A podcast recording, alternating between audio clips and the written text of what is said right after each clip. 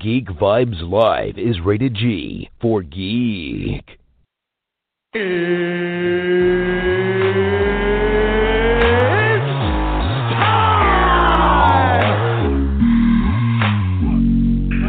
this is Matt Lesher. This is Phil Lamar.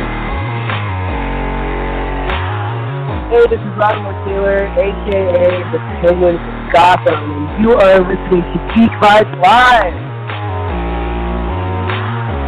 Here we go. Hello, hello. Welcome to another exciting episode of Geek Vibes Live interview. We have a really exciting show for you guys today. My name is Tia, your host, as always. Now, here's a little question for anyone who's listening. Have you guys seen a little movie? It's about fishes called Aquaman. That's right, Aquaman, the movie that has been killing it in the box office for the past few weeks. We are going to be interviewing. Sorry about that, guys. We're going to be interviewing Ludi Lin tonight. It's really exciting. He played Murph in the latest Aquaman movie. We'll be getting him on shortly.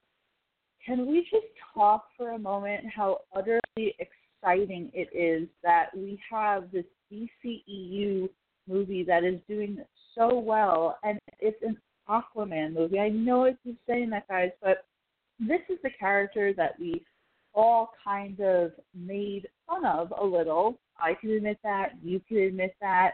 The guy talks to fishes. That certainly there's nothing crazy, superheroish, cool asked about that. But Jason Momoa as Arthur Curry has just been fantastic, and the job that James Wan has done directing this film, it completely, I think, just changed everyone's perception on the character. To have what seemed to be one of the lamest powers out there, talking to fishes, was completely made cool in this movie, and it is on track to being $1 billion in the box office.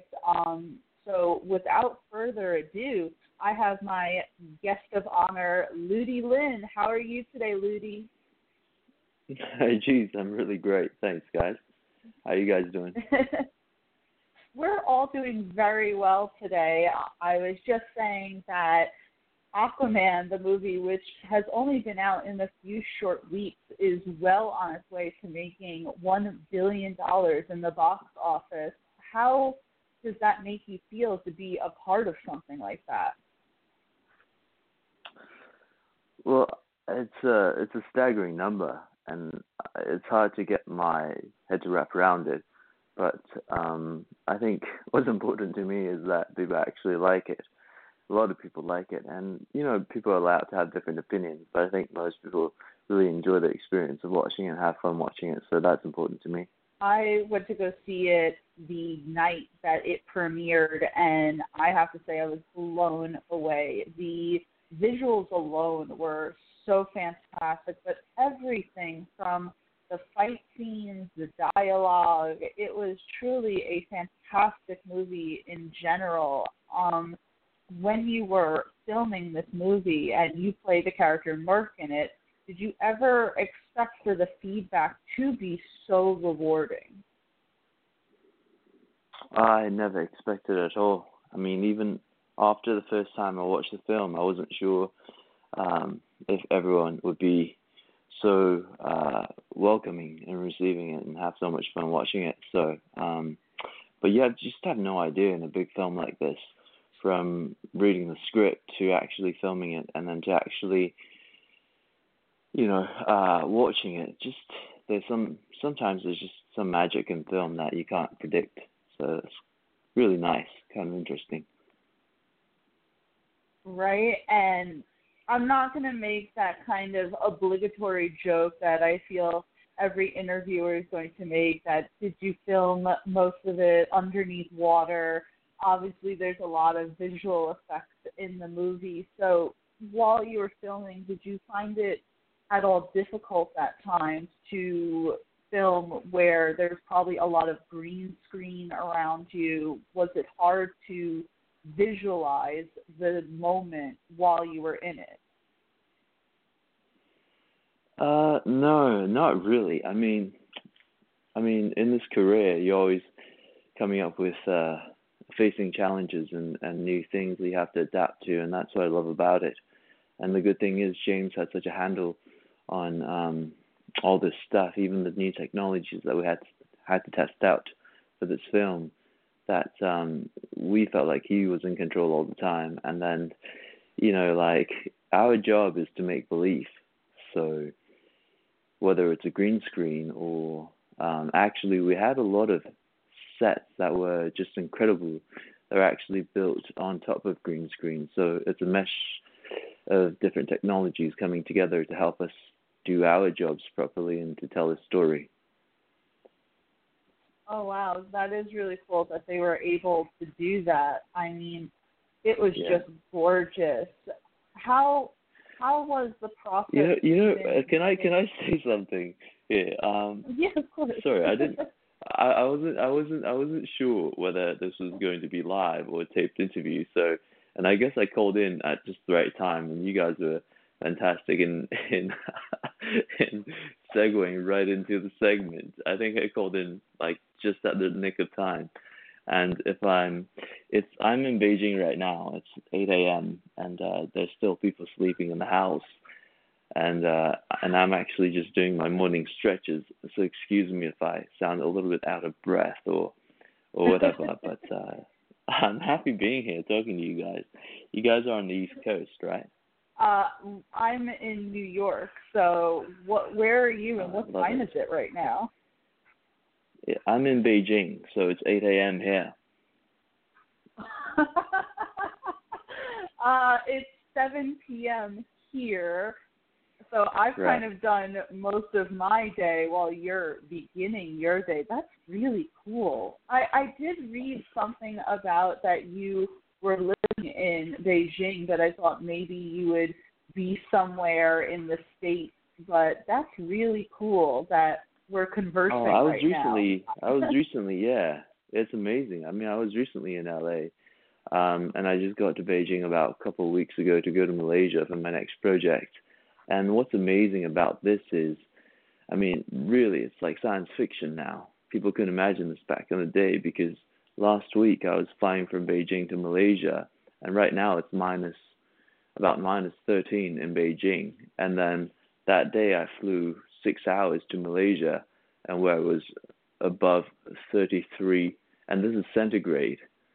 So however you translate to Fahrenheit, basically there's a difference of like 80 degrees in Fahrenheit, and I experienced that in one day. It's really fantastic. You know, when I was growing up as a kid, I could have imagined that that I'd be living the life I am living right now, working in the line of work that I'm doing. It's pretty incredible. I feel blessed, so thank you all.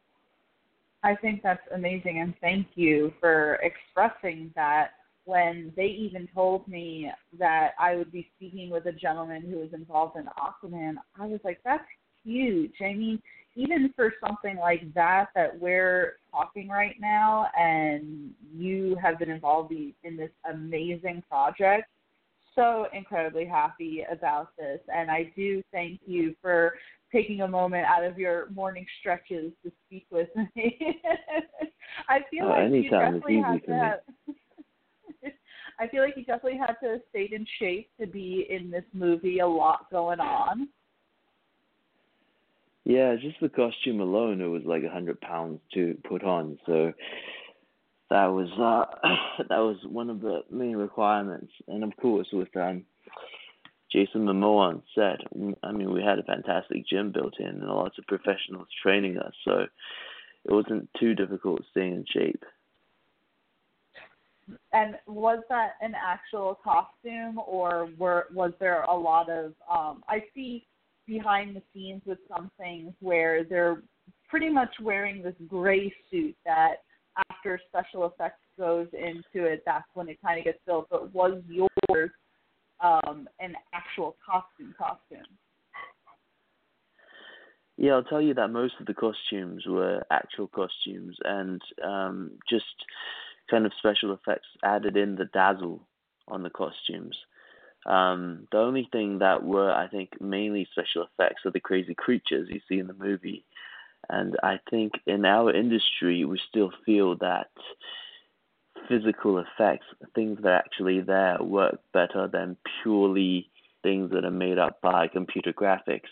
I think computer graphics help, but having the thing there has a solid feel to it, you know? I think someday if they were able to actually genetically engineer all the dragons and crazy sea creatures, they would do that instead of making it computerized. That would be kind of a fun experiment in itself. It would, I feel like, and that's super impressive on the costume department because that final scene with Jason Momoa where he brings in that costume was absolutely glorious. Amber Heard's costume was so awesome to look at. Everything just on screen. James Wan did such a fantastic job. It must have been really cool to work with him day in and day out. It was really exciting. He's just like a mad scientist mixed with a kid in the candy store, and I've said this before because he's just so enthusiastic about his job and he's so meticulous in planning it.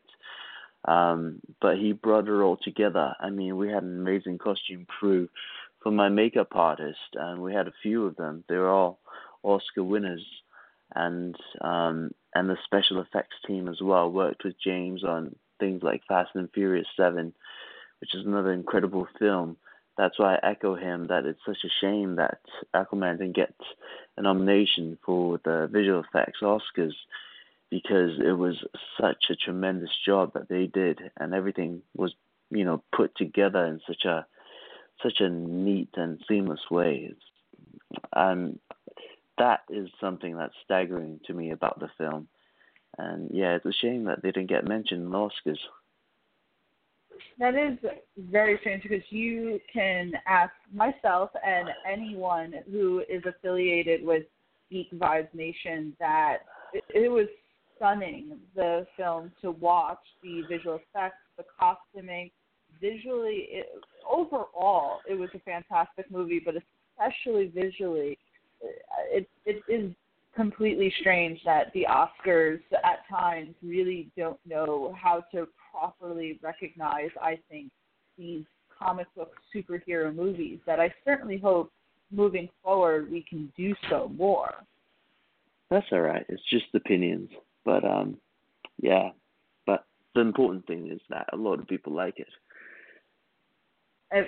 Absolutely. And amongst this movie that you were in, there were so many big names in it. Willem Dafoe, Nicole Kidman, just so many fantastic actors. And I have to know who, and I know this is a bit of a loaded question to ask you to pick, but who was your favorite to work with?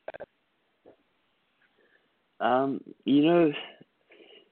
a big movie like this, it's hard to spend a lot of time with any particular person because we're shooting 4 units at once, and then everyone's got their day packed.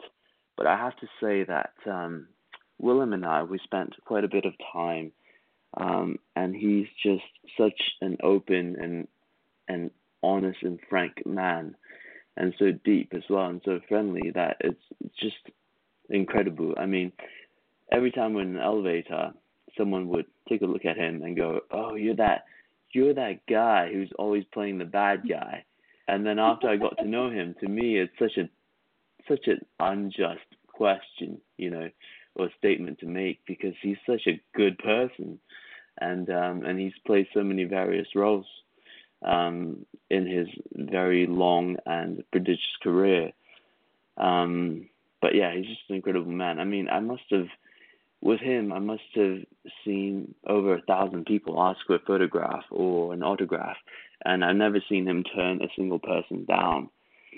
And he's an inspiration. I mean, just he told me that it takes such a little amount of time out of his day to make someone really happy. So he's really willing to do that, you know? Someday I really hope I can do the same. That's really fantastic to hear. I will admit that even myself watching Aquaman, I was waiting for the moment that William Dafoe's character would become the bad guy, just because. Really? That's funny. I think we all just kind of associate in a little bit in the back of our head when he was in the original Spider-Man movie. We just all have that, even though it's been so long at this point of time. But I think that that's really wonderful to hear. It must have made the filming experience for yourself just so much easier to be among great actors who just made it easier. Well, just incredible. Everyone's so professional. I mean, Patrick Wilson has worked with James on several projects in the Conjuring universe. Of course, Jason Momoa is always intense but happy doing his job. It's really great. I just have to remind people that at the end of the day, we're just, you know, they're just people, no matter how famous people get. I mean, we're just people. So we have personalities, and we have days that we're feeling good and bad, but basically, you know, just, yeah, we're 99% the same as everyone else. Right. I think that's probably what some people forget. You have a job just like all of us. You just happen to go and your job goes on a wonderfully big screen that everyone else goes to enjoy what they're watching. Oh, yeah, and I wouldn't be able to do my job without everyone else, definitely not without the audience. I mean, like in Aquaman, I don't think the film was complete for me until I got the feedback from all the fans and how everyone enjoyed it. That really made it a happy ending for me. Needless to say, if James Wan wanted you to do another project of his, you would be on board for it. Oh, of course. First of all, it puts food on my table. Second of all, James is just, yeah, of course. He's so supportive of Asian artists, being of Malaysian Chinese heritage himself. And I would love to do more international projects and tell stories across different cultures, you know? Absolutely. That's so incredibly important. And I think that we did see some of that in Aquaman, that expanding of diversity. And we see, obviously, how well that's being received by the audience who want that and who have waited so long to see that, especially in superhero comic book movies. Oh, definitely. I mean, America has always taught itself as a melting pot of different cultures. And that's why Western culture is so fascinating, because it's kind of a mishmash of different cultures. But for myself, I feel like in this melting pot, you know, Chinese food has always been an ingredient, being the food on the table. But I, as a Chinese person of also North American kind of upbringing, I would like to have a seat at the table as well, and not just be what's being served, you know? Absolutely. If that makes sense.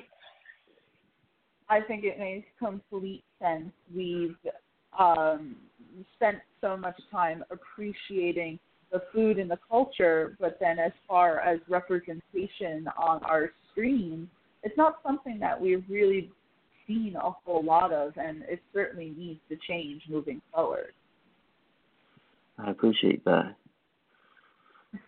Going based on that, if you were to be a superhero, both DC and Marvel, who would you like to be on screen? Who would I like to be? Gosh, you know, I think one of my dreams is always to play some of the characters in the favorite animes that I grew up with, and a lot of them are being developed right now. I mean, I had a dream when I was, not when I was a kid, maybe this is hard to admit, but probably late teens or maybe even adult, when I fell asleep and I dreamt that I drove my Gundam. I don't know if people know what that is, but I think Geek Nation, a lot of people would. But I drove a Gundam to school, and then it was so real. And I woke up thinking that I had a Gundam, you know. But then I quickly realized that I didn't, and that wasn't real. So it was a bit of a disappointment. But I think a few of the or a Gundam movie, a live action, is in the works, and there's great projects like Cowboy Bebop and different animes in the works.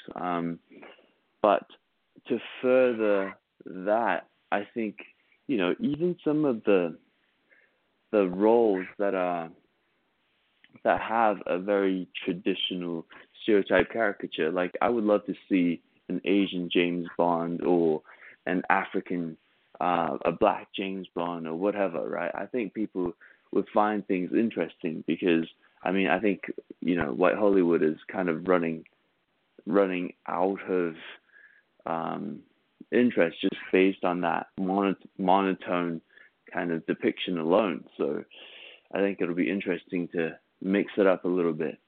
You know what I'm saying? I completely agree. I'm not sure if you saw, but on Twitter not too long ago, it was trending that people wanted Idris Elba as the next James Bond. And when he came out and said, "No, guys, I'm not going to be the next 007, I think we all had a collective, kind of like a cry fest all together, especially us women. We would have really loved to see that on screen. And it's a shame that we're not going to.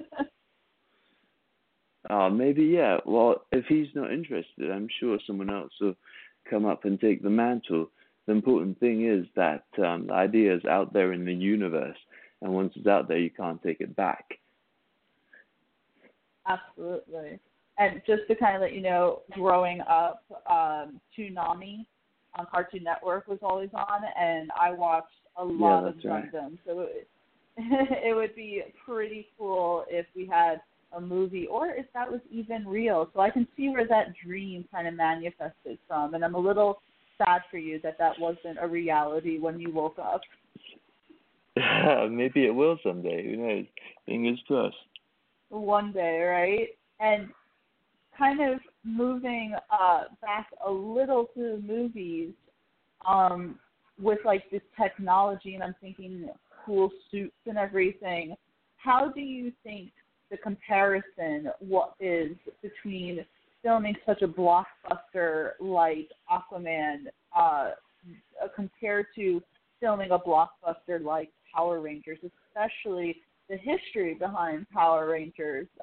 We've lived with different variations for years now, and so how was that being in the latest adaptation of the Power Rangers?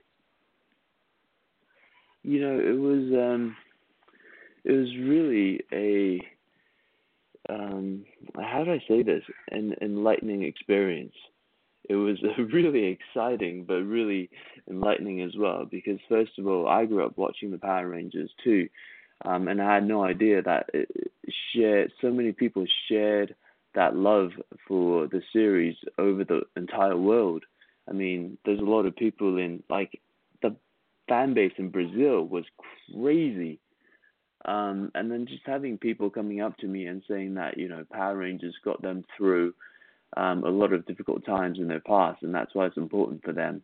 I mean, I totally share that as well, because it's one of the most fundamental and one of the first American or Western cultural things that, and it's not even, you know, totally Western, that's the thing, but that helped me through a lot of difficult times when I was moving around and having no one to look up to, or places to look for guidance, right? An interesting thing happened to me just yesterday, actually, here in Beijing.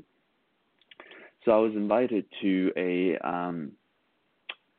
kind of a film festival, but this film festival includes is made for writers instead of actors and filmmakers. So it's a writers festival, and guess who shows up in Beijing out of all places and out of all people? Is Mike Reiss, who's one of the creators of The Simpsons. Really? And yes, and just meeting him totally made me think of a lot of fans who came up to me, just professing their love for the Power Rangers, say like how it got them through some difficult times, because The Simpsons, without The Simpsons, I wouldn't know how to speak English. I basically learned English watching The Simpsons every day when I first moved out of China.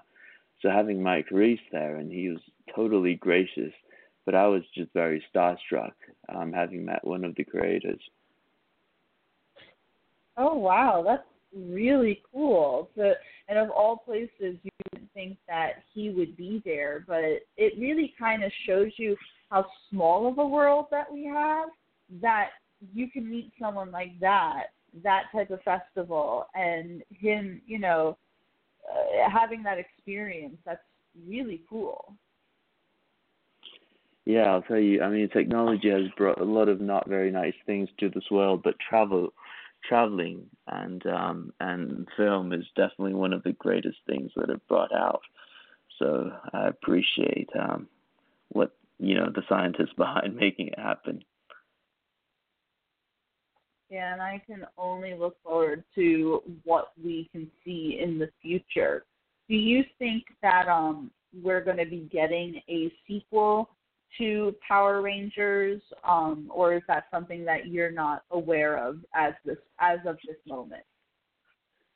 It's always at the edge of awareness, and I've always said that I would love to do it again because all the costs and the crew we became so close on the series, and ever since its inception, there's always been talk of sequels, but in the movie business, it's like life. It's like a box of chocolates.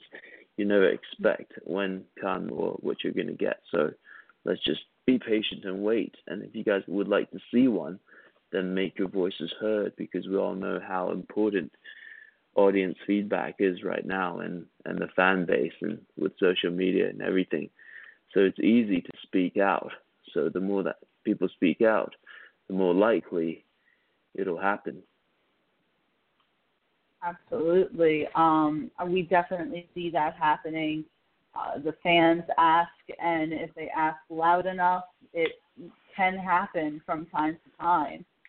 Yeah, you guys have really the power, man. Geek Nation. We try. Geek Nation. If you have it, you gotta flaunt it.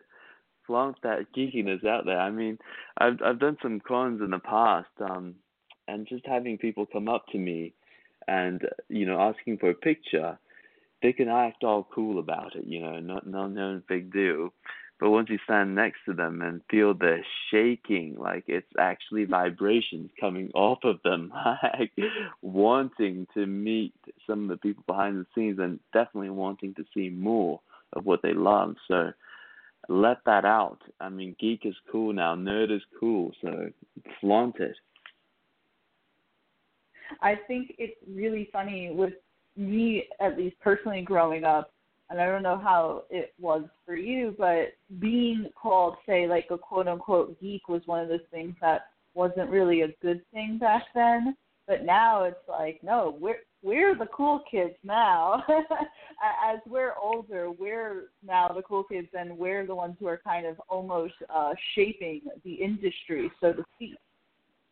Yeah, I mean, God, imagine all the superhero movies that's been made, and the money behind it, and the money that it's earned, and also the appreciation and the love that's been put out there, and the warm reception that's been expressed by everybody.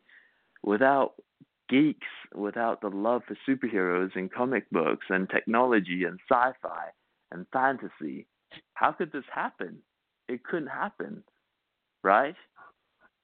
Absolutely. I mean, how many, you know, how many jock movies, sport movies, whatever.